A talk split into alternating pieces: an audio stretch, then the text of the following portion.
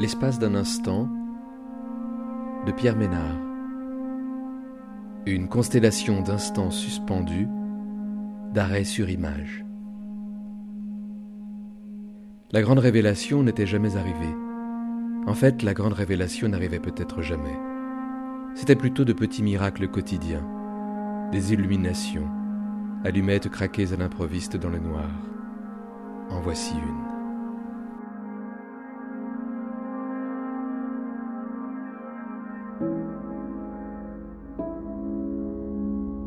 Bandar-e Anzali, Iran, 16h55. Ce besoin de prendre du recul, de lâcher la pression des jours difficiles, de soulager cette tension qui s'est fixée insidieusement sur tous les membres de notre corps, les épaules crispées, les cervicales coincées, le bas du dos meurtri. Le temps de souffler un peu. On pourrait s'asseoir, prendre une grande respiration, fermer les yeux un instant et ne plus penser à rien. S'abstraire de tout ce qui, à l'extérieur, les bruits de la ville, les sollicitations inopinées, les discriminations, la violence des regards, accompagnent certains gestes déplacés, comme les tapes, les frappes, les pincements, les gifles. Rentrer chez soi et chercher le silence, le calme, la paix.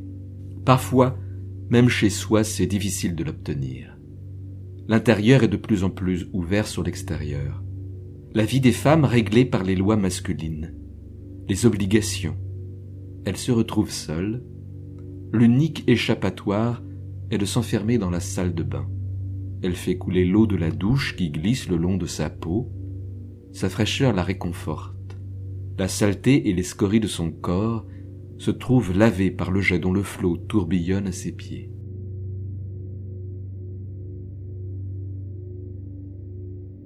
El Monte, Chili, 9h55.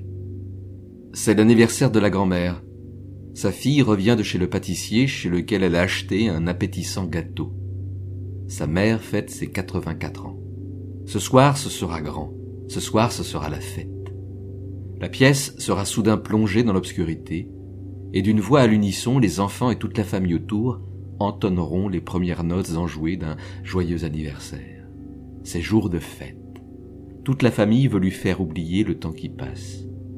Dans les cris et les hurrahs, les vivaces et les rires, il lui faudra reprendre sa respiration, s'approcher lentement du gâteau, sans rien renverser dans le désordre de la table, le visage s'éclairant dans la lumière chancelante de la flamme, transformant les volumes du visage, renforçant ses rides dans l'effort, la tension du bassin, marquant un temps de retenue dans l'attente, tous les regards se fixant sur elle, les appareils photos qui en saisiront l'instant, arrêt sur image, et souffler très fort sur la bougie pour tenter de l'éteindre du premier coup. Sous les encouragements de la foule des visages ravis, rieurs, émus, qui l'entourent tendrement.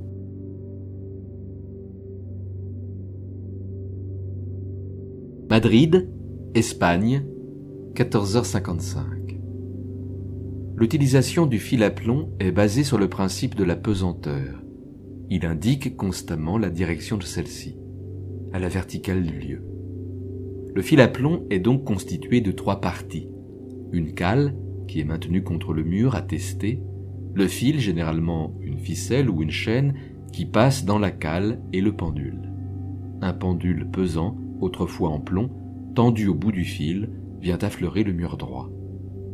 En peinture, dans la mesure où la perspective suppose que le tableau est une fenêtre verticale sur le sujet, le fil à plomb, tenu à bout de bras pour viser, sert à construire le dessin. En particulier, ceux au-dessus des appuis du modèle, l'œil humain ayant tendance à se laisser facilement tromper par certaines formes. Le fil à plomb facilite le repérage des limites verticales du champ de l'image, à droite et à gauche. Il figure souvent suspendu au centre des temples maçonniques.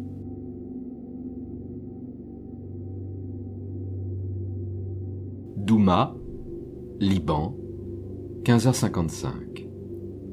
Lumière du ciel et geste qui continue à exister comme refus du passé. Dans la montagne, allait puiser l'eau à la source.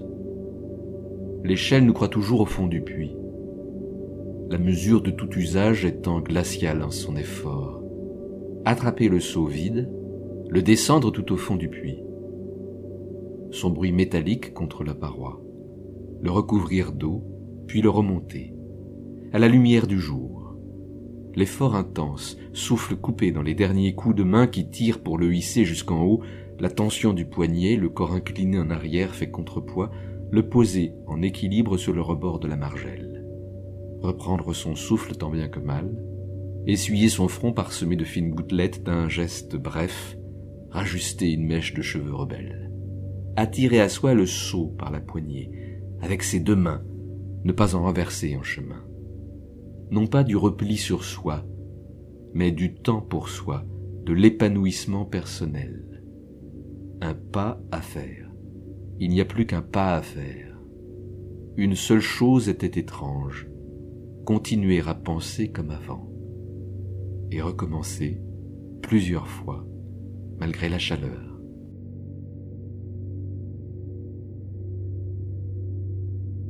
Gasherbrum II, K4, Pakistan, 17h55. Le Gasherbrum désigne un groupe de sommets situés au Pakistan, au nord-est du glacier de Baltoro, faisant partie du Baltoro-Mustag, dans la chaîne du Karakoram. Le Gasherbrum II est le 13e plus haut sommet de la Terre. On l'appelle également K4. Techniquement un peu plus difficile que le Shoyu, il est moins exposé aux risques objectifs. Son principal attrait réside dans son superbe éloignement, dans un cadre exceptionnel de très hautes montagnes. 3 camps d'altitude le long de l'arête ouest, suspendus en plein ciel, précèdent l'arrivée au sommet. 3e plus haut sommet du massif des Gasherbrum, il est considéré comme le plus accessible des 5-8 000 que compte le Karakoram pakistanais. La remontée de l'immense glacier du Baltoro et le retour par le col du Gondogoro rendent cette expédition unique en son genre. Le camp de base du G2 se trouve au niveau de la spectaculaire jonction des glaciers des Abruzzes et du Gasherbrum Sud. Le parcours d'ascension suit essentiellement la très belle arête sud-ouest.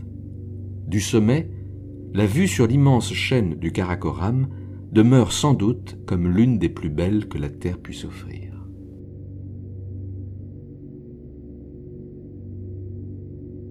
Istanbul, Turquie, 15h55. Lorsqu'il était enfant, ce qui lui plaisait dans les dominos, c'était la matière de ceux avec lesquels ses grands-parents lui avaient appris à jouer, face en ivoire et face en ébène. Il aimait également la petite boîte en bois dont il se servait pour d'autres jeux. Le couvercle coulissait et pouvait transformer la boîte en cachette pour ses jouets. Le bruit des pièces sur la table, leurs mouvements tournant en pivot autour de l'axe central, avec ce rivet qui consolidait parfaitement l'emboîtement de l'ivoire sur l'ébène et dont la surépaisseur offrait une manipulation plus aisée de l'objet, permettant de pirouetter plus facilement les dominos.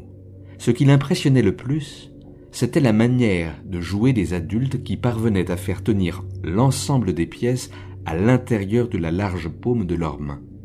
Il était trop petit pour réussir à les imiter, si bien qu'il devait disposer les dominos en arc de cercle debout devant lui sur la table de jeu. Ils avaient favorisé chez lui l'apprentissage des nombres, la reconnaissance des couleurs, des formes, tout en s'amusant, et sollicité l'observation, la mémoire.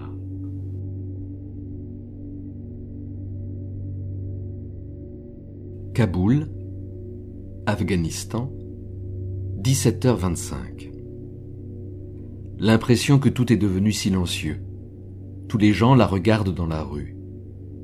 Combien de temps restera-t-elle encore avec lui, ici? Son visage est fané, creusé par la peur, la fatigue et le mépris. La peau terne, le bas de son visage alourdi et fripé. Dans l'obscurité de la pièce où elle s'est retranchée pour fuir ses coups, son visage se modifie étrangement. Elle voudrait se relever seule mais n'y parvient pas. Il l'a poussée, elle est tombée en arrière, dos au mur. Il lui tend la main pour la relever. Elle garde les yeux baissés, hésite à accepter cette main, la main qui la frappe, cette menace. Une ombre au-dessus de sa tête. Elle a vécu sans but. Il hésite. L'ambiguïté de son geste, de son aide duplice, il la dévisage. Il s'impatiente, sa main secouée d'un mouvement nerveux. Elle ne sait pas où aller. Un jour, elle sera obligée de quitter le pays. Elle se rendra à l'aéroport, contrainte et forcée. Elle fera des adieux en pleurs à ses proches. Il faudra partir, tout abandonner, pour aller où ? Elle est perdue. Le jour se déchire. L'espace d'un instant, de Pierre Ménard.